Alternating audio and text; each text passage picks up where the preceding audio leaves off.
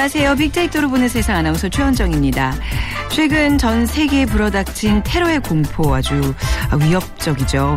평화로운 일상을 모두 정지시켰고 전쟁과 포성은 소중한 생명을 앗아가기도 했습니다. 자, 하지만 2015년 올 한 해를 되돌아보면 이와 반대로 세계 평화와 민주화를 위한 노력도 끊이지 않고 있습니다. 세계 역사의 한 페이지로 기록될 올 한 해. 자, 어떤 모습으로 장식될까요? 예, 또 과연 지구촌의 어떤 사건과 인물들이 그 중심에 서게 될까요? 자, 빅데이터로 보는 세상에서는요, 12월을 맞이하는 이번 한 주간 각 분야별 화제의 인물을 빅데이터로 분석해보고 인물을 통해서 본 2015년을 되돌아보고 있습니다. 자, 빅데이터가 뽑은 2015년 인물 베스트 5. 오늘 두 번째 시간 2015년 지구촌 화제 인물과 이슈들 살펴보겠습니다.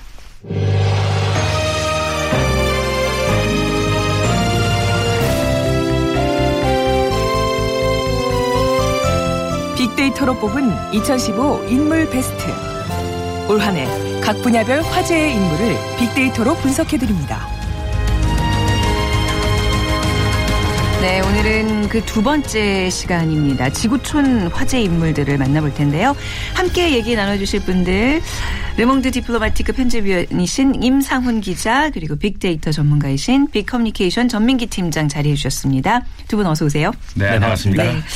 자, 올 한 해 지구촌에 정말 많은 일들이 있었어요. 임상훈 기자님, 그 올 한해 돌이켜보면 어떤 해였다고 정리할 수뭐 있을까요? 한마디로. 네. 참그 많은 일, 일들이 있었죠. 네. 그 화해 도 음. 있었고 네. 분열도 있었고 화해를 한다면 대표적으로 그 미국하고 이란하고의 음. 그다음에 미국하고 쿠바하고의 어떤 그 화해의 물결 네. 그런 게 아주 상징적으로 볼 수가 있는데 반면에 어, 아까 말씀하셨습니다만 테러 네. 어, 정말 안전할 것 같은 그런 지역에서 마저 테러에 노출돼 있는 참 불안한 그런 음. 한 해이기도 했었죠. 네.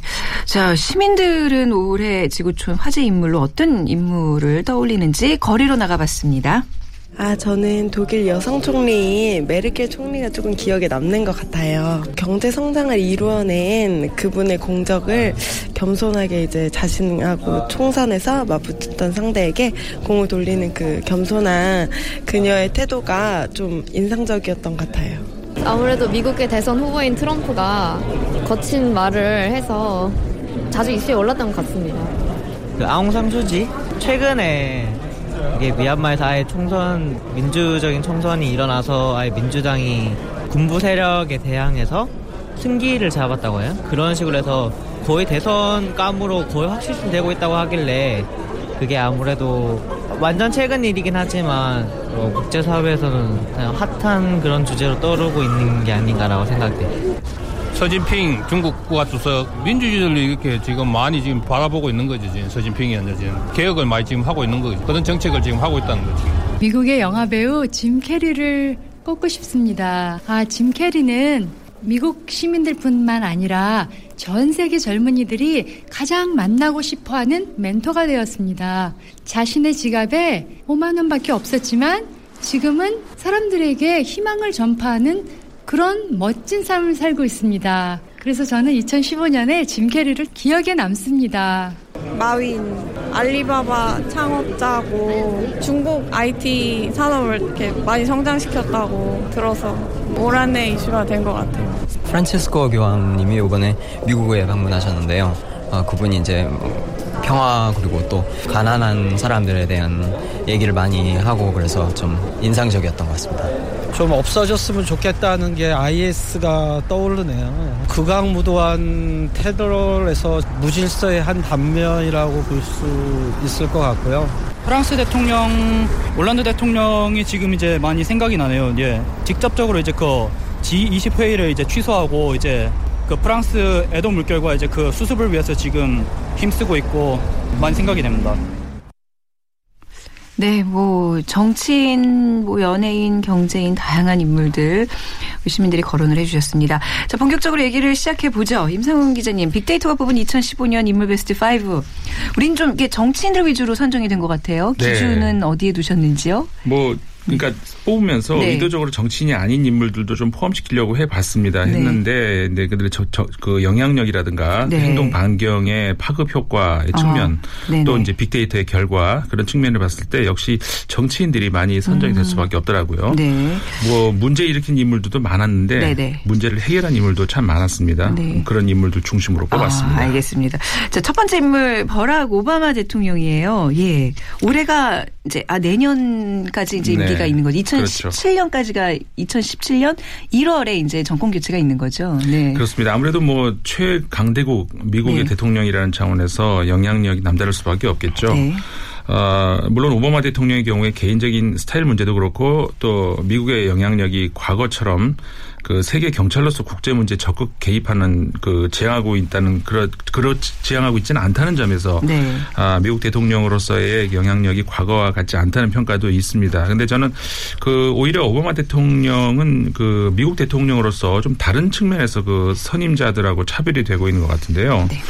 노벨 평화상 수상자이기도 하죠. 근데 네. 미국의 전통적인 외교 노선인 간섭주의에 거리를 두고 있고 어, 반대로 미국이 지금까지 적대시해온 이란과의 관계 개선 노력이라든가 네. 쿠바와 관계 정상화 이런 등에서 지금까지 미국이 견제해온 그런 외교안보 노선과 다른 음. 어, 새로운 패러다임을 제시하고 있다는 점에서 그 올해 인물로 선정될 수 있지 않을까 이렇게 생각을 해봤습니다. 네. 국내 문제에서도 역시 그 복지 강화 정책이라든가 뭐 소수자를 위한 정책 같은 굉장히 전향적인 그렇죠. 정책들을 많이 네. 보여줬죠. 네. 다만 그 한반도 그러니까 북한 문제에 있어서는 아, 이란과 쿠바의 경우와 달리 좀 너무 무대응 전략으로 임한 것 아닌가 음. 이런 아쉬움은 좀 개인적으로 남네요. 그러니까 한반도 문제에는 좀 관심이 없다 뭐 이렇게 평가가 내려지고 있는 거죠. 네. 자 전민기 팀장이 올 한해 버락 오바마 SNS상에서의 언급은 어느 정도 되고 있어요? 건가요? 네, 올해 1월부터 언급량을 보니까 32만 4천여 건 정도 되더라고요. 네. 전체적으로는 좀 우리나라에서도 긍정 여론이 많은 편이었습니다. 네. 뭐 미국 대통령, 테러, 최저임금 같은 연관어가 많이 보이고요. 어, 트위터 팔로워 수를 보면은 아, 이 사람이 얼마나 인기 있는가를 알 수가 있는데 어, 얼마나 될까요? 어, 6,500만 명입니다. 아, 그러니까 아, 전 세계 3위거든요. 네네. 6,500만 명 굉장한 숫자입니다. 그러면. 슈퍼주니어의 이 최시원 씨가 우리나라 1위거든요. 팔로워 아, 숫자가 그래요? 예, 얼마 전에 오. 500만 명을 돌파했으니까 뭐 10배가 넘는 수치니까 얼마나 많은 팔로워를 오바마 아. 대통령이 갖고 있는지 알 수가 있습니다. 얼마나 나라 인구보다도 더 많아요. 그렇네요. 네, 그렇습니다. 야, 슈퍼주니어 최시원 씨 500만 명 도팬 처음 알았는데 대단한데요. 이게 부러우세요? 이제 해외 팬들이 많으니까 그래도 맞습니다. 부럽죠. 자, 오바마 미국 대통령의 업적들 한번 정리해 보셨다면서요. 현재 네. 집권 2기를 이어가면서 여러 업적들을 세우고 있는데 첫 번째가 의료보험 개혁입니다. 일명 오바마 케어라고 불리고 있는데 네. 어, 미국 아마 사신 분들은 어, 잘 아실 겁니다. 미국에서 참 이 병원을 간다는 건 굉장히 돈이 많이 나오는 걸로 그렇죠. 알고 있거든요. 네. 그래서 뭐 어, 어려운 분들은 병원에 가기 쉽지 않다 이런 이야기를 많이 들을 수가 있는데 이 건 강보험 개혁법을 상원 하원을 통과시키고 이 오바마 케어법 중에 시행되는 정부 보조금에 대해서도 합헌 판결을 이끌어내면서 미국의 서민을 위한 정책을 펴는 것이 개혁이라고 하면은 그중 가장 큰 개혁을 네. 어, 한 거겠죠. 네. 그리고 2011년에는 오사마 빈 라덴을 사살했던 거 다들 알고 아, 계실 이게 거고요. 오바마 정권 때 이루어진 일이었어요. 맞습니다. 네, 어, 네. 어, 최전방에서 진두지휘를 오바마가 했던 걸로 알고 있습니다. 네네. 그리고 현재 지금 많이 논의되고 있는 환태평양 경제 동반자 협정을 강화했죠. TPP라고도 불리면서 2005년에 출범한 환태평양 지역의 공동시장으로 음. 이 공동시장의 신속 협상권을 대통령에게 부여하는 정책을 상원에서 통과를 시켰습니다. 사실 본인의 당인 민주당에서는 반대를 했는데도 불구하고 네. 미국의 국익을 위해서 이 공화당과 협력하면서 이걸 통과시켜서 음. 공화당 측에서도 오바마 행정부의 중요한 업적으로 현재 평가를 아, 하고 있습니다. 네네. 그리고 동성 결혼을 지지하겠다라고 선언을 했죠. 아, 요즘 동성애자들 그 어떤 잡지 표지 모델로도 나오고 맞아요. 네. 예. 세계적으로 동성 결혼에 대해서 뭐 인식이 많이 좋아지는 편이긴 하지만 아직까지도 네. 이렇게 동성 결혼을 어, 인정한 나라는 많지 않거든요. 네. 그렇지만 미국의 대통령인 오바마가 지지율 하락의 위험에도 불구하고 동성 결혼에 대해서 지지를 표명하면 하면서 굉장히 중요한 역할을 맡았습니다. 네. 그리고 아까 말씀해 주신 대로 이란과 핵 협상을 타결하면서 어, 극적인 또 어, 타결을 했고요. 또 쿠바와도 네. 어, 손을 잡으면서 어, 여러 가지 업적을 남기는 한 해가 됐습니다. 네. 자, 두 번째 인물로 넘어가 보겠습니다. 우리 아까 시민분 어떤 분도 이제 말씀하셨지만 메르켈 독일 총리. 네. 네. 엄마 리더십. 엄마 리더십. 얘기하죠. 네. 올해 미국의 포브스지가 선정한 가장 영향력 있는 여성 1위에 뽑히기도 네. 했더라고요. 네. 2005년도에 총리로 선출됐죠. 지금까지 3선을까지 3선째 하면서 지금 10년째 총리직에 있는데요. 어, 여기는 연임 3선까지도 가능한 거예요? 네, 저 총리니까요. 총리니까요. 네. 지난 22일, 그러니까 일요일이었죠. 네. 그날이 총리 취임 10주년이 되는 날이었다고 아, 합니다. 워낙 지금 뭐 유럽이 축제할 만한 분위기는 아니죠. 그래서. 사저에 서 조용히 보냈다고는 하는데 아, 정상적으로 가면은 요는 2017년까지 임기가 음. 보장돼 있거든요. 그렇게 되면은 12년 총리 재직이 되는데 독일 최장수 총리로 기록되게 됩니다. 네. 무엇보다 정치적 감각이 뛰어난 뭐 천상 정치인이고요. 근데 이제 원래는 정치인이 아니었죠. 동독 출신인데 동독 네. 네. 과거 베를린 장벽이 무너지던 날 그 젊은 메르켈은 길거리를 온갖 생각으로 방황을 하다가 결국 정계로 뛰어들 결심을 했다고 합니다. 네. 뭐 어려운 상황에 빠진 유럽을 이끌면서도 독일 경제를 잘 성장시켜 왔죠. 근데 그 지푸라기라도 잡고 싶은 그리스의 아주 뭐 인정사정 없는 아주 뭐 음. 사채업자 같은 그런 모습을 보이다가도 또 목숨을 걸고 유럽으로 저 유럽으로 들어오는 난민에 대해서는 엄마 같은 그런 네. 포용력을 보여주기도 했습니다. 이게 저는 이제 상황을 읽는 어떤 그 동물적 정치 감각이라고 보는 건데요. 네. 메르켈 총리가 처음부터 따뜻한 남미 정책을 가지고 있었던 건 아니거든요. 그러니까 이게 피할 수 없는 상황이 왔을 때 선수를 쳐서 자기 음. 거로 만들어내는 어떤 탁월한 능력의 어. 소유자입니다. 네네. 뭐 현재 난민 정책으로 정작 국내에서는 지지율이 떨어지고 있는데 그렇죠. 좀 최근 상황이 좀 그렇죠. 그렇죠. 네네. 과연 어떻게 돌파해 나가는 어. 정치력을 보여줄지 지켜봐야 되겠죠. 자, 그러면 메르켈 총리도 그동안의 업적을 좀 살펴볼까요? 네. 네. 지난 10년 동안 명실공히 유럽연합의 지도자로 자리매김하면서 네. 독일을 유럽의 맹주로 이끌었죠. 그리고 일본 후쿠시마 사고가 난 이후에 독일의 원전 종식을 선언하는 또 큰 역할을 했습니다. 네. 그리고 2008년 글로벌 금융위기라든지 2011년 유럽 재정위기를 모두 이겨내면서 독일의 경제 성장을 이끌어자 아까 시민 인터뷰에서도 들으셨지만 이게 독일 사람들로부터 가장 높이 평가받는 일 중에 하나이기도 합니다. 네. 최대 업적은 아무래도 유럽의 통합에 있지 않나 싶습니다. 음. 이제 경제 공동체를 넘어서 이 EU의 정치적 통합을 목표로 한 리스본 조약을 주도하면서 유럽 통합을 이끈 네. 어, 굉장한 지도자입니다. 네. 아까 이제 우리 임 기자님도 말씀하셨지만 메르켈 총리 하면 그 엄마의 리더십, 그러니까 독일어로 이제 무티 리더십이라고 하잖아요. 네네. 네. 예. 이게 좀 재밌는 부분 같아요. 예. 맞습니다. 예. 아마 최현정 아나운서도 이런 리더십을 갖고 있지 않을까 싶기도 한데. 어, 예, 저는 그렇진 않아요. 굉장히 권위적이고 마초적이고. 그래요? 이 무티가 독일어로 엄마라는 뜻이에요. 네. 그래서 메르켈 총리 하면 빼놓을 수 없는 게 바로 이 무티 리더십, 엄마 리더십인데 이 엄마 리더십은 말 그대로 이 모성이 갖고 있는 강점을 바탕으로 한 리더십입니다. 미래의 관점에서 본다면 점점 좀 섬세해지고 음. 네. 감성적인 이 엄마 같은 따뜻한 감성의 리더십이 필요하기 때문에 이 리더십이 대안이 될수 있다고 앞으로도 생각이 들고요. 네. 앞으로 아마 많은 해외 음. 국가들에서도 아마 이 여성 정치인들이 더 많이 나올 그런 확률이 높습니다. 네. 엄마처럼 잘 포용하고 부드럽지만 네. 결정적인 순간에는 또 우리 힘을 발휘하는 우리 그렇죠. 어머니들처럼 네. 무엇인가 판단하고 결정하는 순간에는 굉장히 냉정하고 또. 이성적인 판단을 어, 하는 걸로 유명합니다. 이 유럽의 리더로 인정받는 메르켈의 음. 리더십이죠. 그러니까 이게 감성력에 기반을 해서 막 포용하고 이렇지만 결정적인 순간 국익에 반하지 않는 선택을 하는 거. 아까 맞습니다. 말씀하신 대로 네. 정치적인 어떤 감각이 있어서 굉장히 동물적이다. 그렇습니다. 예, 맞습니다. 그게 바로 또 메르켈이 인정받는 이유인 것 같습니다. 자, 그리고 블라드미르 푸틴 러시아 대통령. 좀 그냥 개인적으로 이분 이렇게 왜 가십거리로 좀 많이 나오고 그래서 굉장히 친근감이 있어요. 네. 푸틴은. 그렇죠? 네. 왠지 매력 있고 네, 친근감도 네. 있고. 아까 그 메르켈 총리가 포브스 선정 올해 여성이었다면은 올해 남성 1위는 바로 이제 푸틴 대통령이었습니다. 네. 벌써 3년째 포브스 선정 1위를 이어가고 있는데요. 어, 특히 뭐 제 생각으로는 작년이 그 최, 푸틴 대통령에게 최고의 해가 아니었을까 싶은 생각이 듭니다만 네네. 어쨌든 올해도 뭐 어, 역시 국제 무대 주역으로서 역할을 톡톡히 하고 있습니다. 그 지난 세기 20세기 말 동유럽이 하나씩 무너져 내리고 있을 때 네. 그 소련의 미래를 걱정해야 했던 젊은 KGB 요원이었죠. 네. 어, 푸틴은 그로부터 오래지 않은 시간 후에 그 2000년에 아주 자존심 구겨진 러시아의 2대 대통령으로 취임을 하면서 그 이후로 이제 대통령과 총리를 오가면서 최고 네. 권력자로 군림하고 있죠. 경험이나 뭐 판단력, 권력 모든 면에서 세계 언어 지도자를 압도하고 있다는 네. 그런 평가가 있습니다. 이거는 그 러시아 영광을 다시 재현해 보겠다 이런 그 네. 푸틴의 야망 역시 또 같은 꿈을 꾸고 있는 꿈을 꾸고 음. 있는 러시아 국민들의 뜻이 일치하기 때문에 아마 가능한 일이 아닌가 싶고요. 네. 지금 러시아에서 푸틴의 지지도는 뭐 압도적이고요. 어 그래요. 네. 네. 다만 앞으로 이제 푸틴 대통령이 풀어야 할 숙제 도전 이거는 음. 대미국 대중국도 아니고 대-IS 테러 단체라고 할 수가 있죠.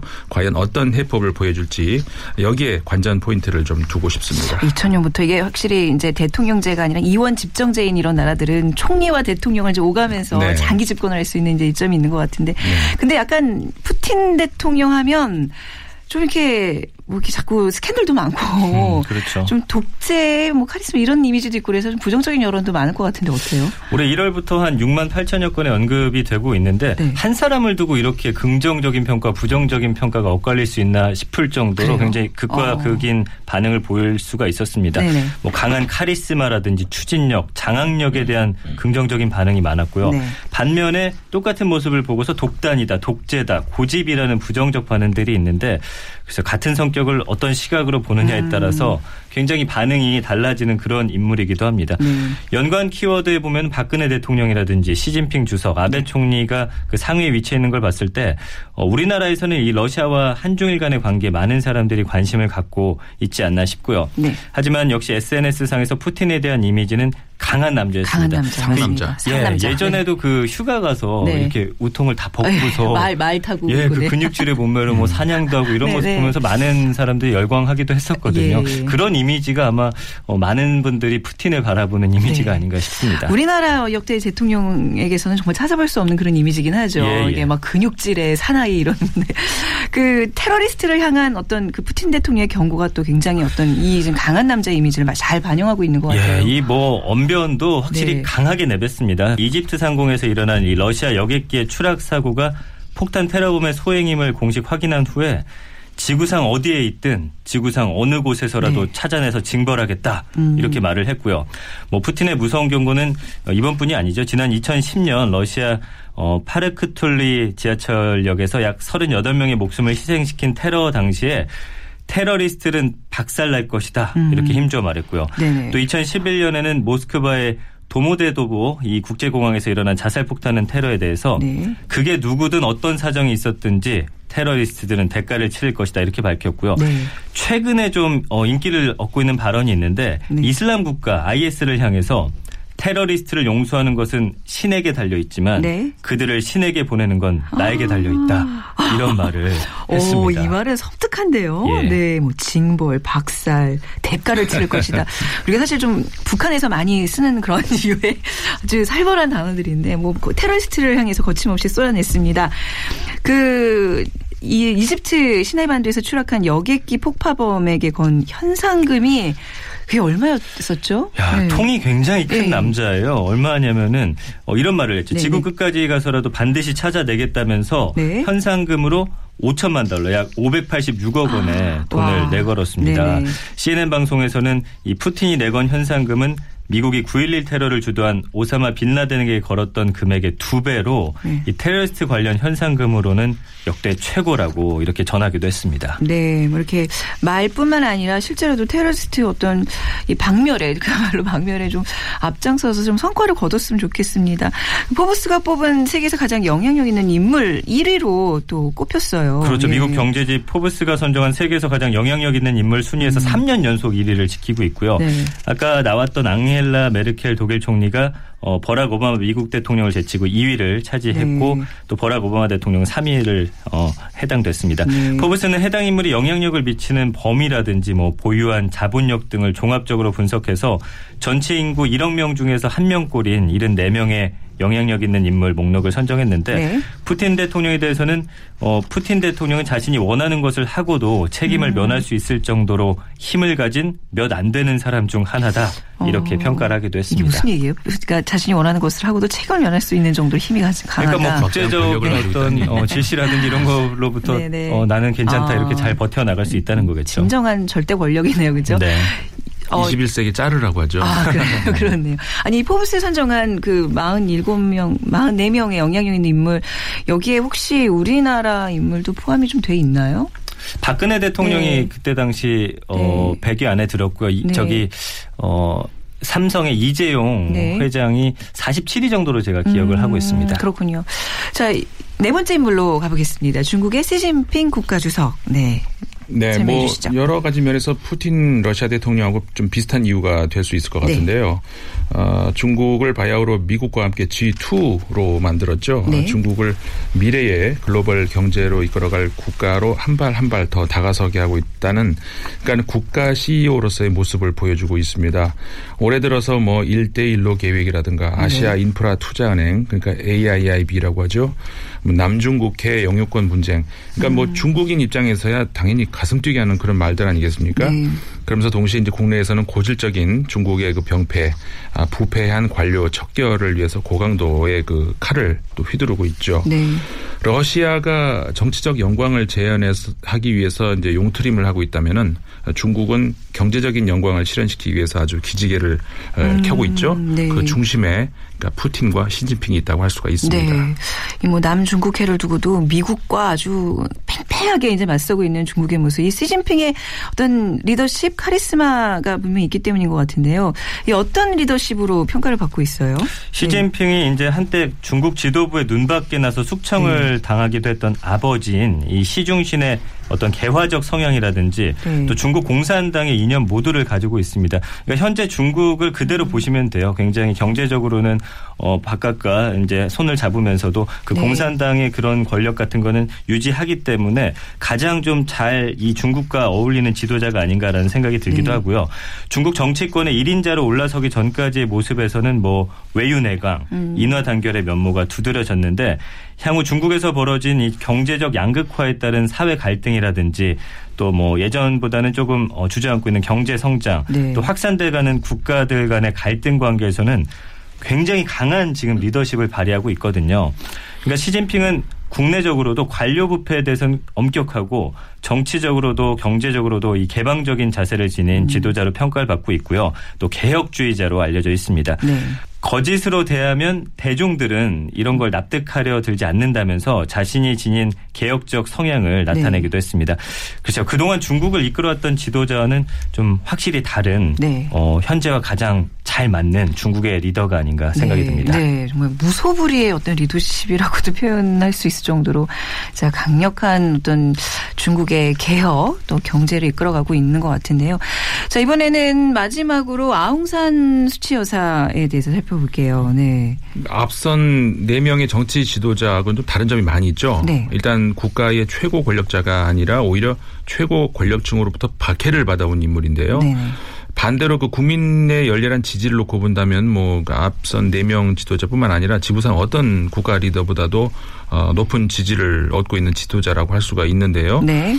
아, 미얀마의 독립 영웅 그 아웅산 장군의 딸로 영국에 귀조 저 거주를 하고 있다가 지난 88년도였죠. 어머니 병 간호를 위해서 잠시 귀국했다가 음. 이 반정부 시위를 아주 정부가 잔인하게 진압하는 그런 모습을 보고 네. 어, 영국 귀환을 포기하죠. 그럼 그때부터 민주화 투쟁을 벌이게 되고요. 네.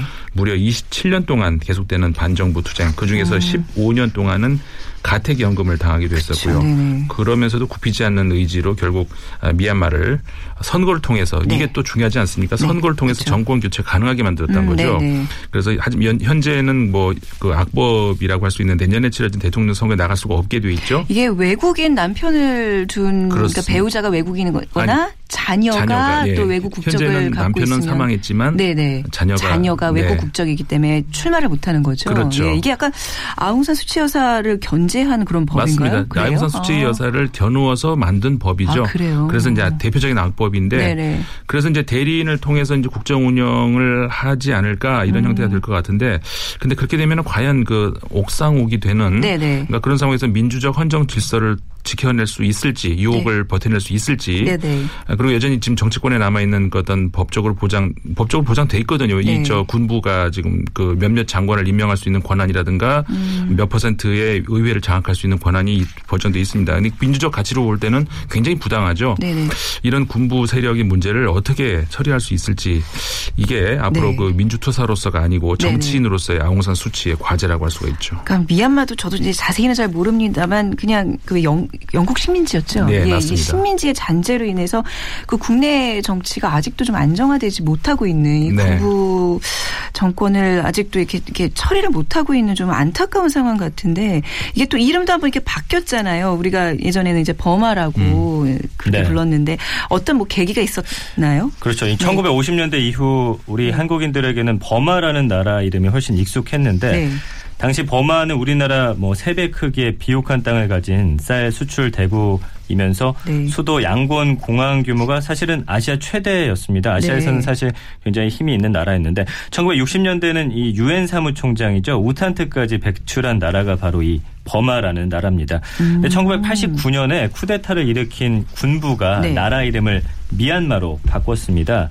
뭐 군부 세력은 식민지 시절 이 서구 색채를 탈피해서 민족의 주체성을 강화한다라는 네. 명분을 세우면서 그렇게 했는데 수도 랑군을 역시 양곤으로 개명하기도 했습니다. 네, 네. 유엔에서도 이걸 승인을 했죠. 음. 사실 브라만이라는 어원에서 유래된 나라 이름을 이 19세기 식민 통치한 영국인들이 버마라고 발음하고서 현지인들은 미얀마라고 부르는 차이가 각각의 표현으로 굳어진 네. 건데 근데 사실 이 이름이 또 아웅산 슈치 여사에게는 굉장한 고민거리입니다. 왜냐하면 네네. 이 미얀마라는 어, 이름을 받아들인다는 것은 어떤 군사 정권의 그 그 정치력을 인정할 아, 수밖에 없는 거기 때문에 지금 굉장히 네, 네. 버마로 다시 돌아갈 것이냐 뭐 음. 미얀마를 유지할 것이냐에 대한 그런 고민들도 상당히 많은 것으로 알고 있습니다. 아 이게 단순히 그냥 요즘은 그냥 공식적으로 미얀마죠. 네, 근데 예. 국제사회에서도 미국 같은 나라는 네. 버마라고 부르고 있습니다. 아, 미얀마를 그래요? 거부하고 있죠. 왠지 버마라고 불러주고 싶은 그런 마음이 드네요. 이런 네. 전 몰랐어요. 이게 어떤 군부 정권이 인정한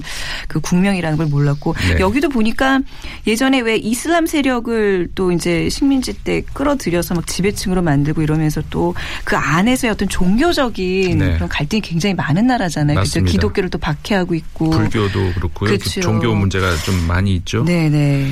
자 미얀마 그리고 이제 수치 여사에 대한 어떤 또 관심 우리가 또 지속적으로 좀 가져보겠습니다. 자 올 한해 지구촌 화제 인물들 이렇게 만나봤는데요. 예, 화제 인물들을 좀 보니까 어떤 지구촌의 흐름 들이 이렇게 한눈에 들어옵니다. 네. 자 2016년의 전망까지 해서 두 분께 좀 정리의 말씀 부탁드리겠습니다.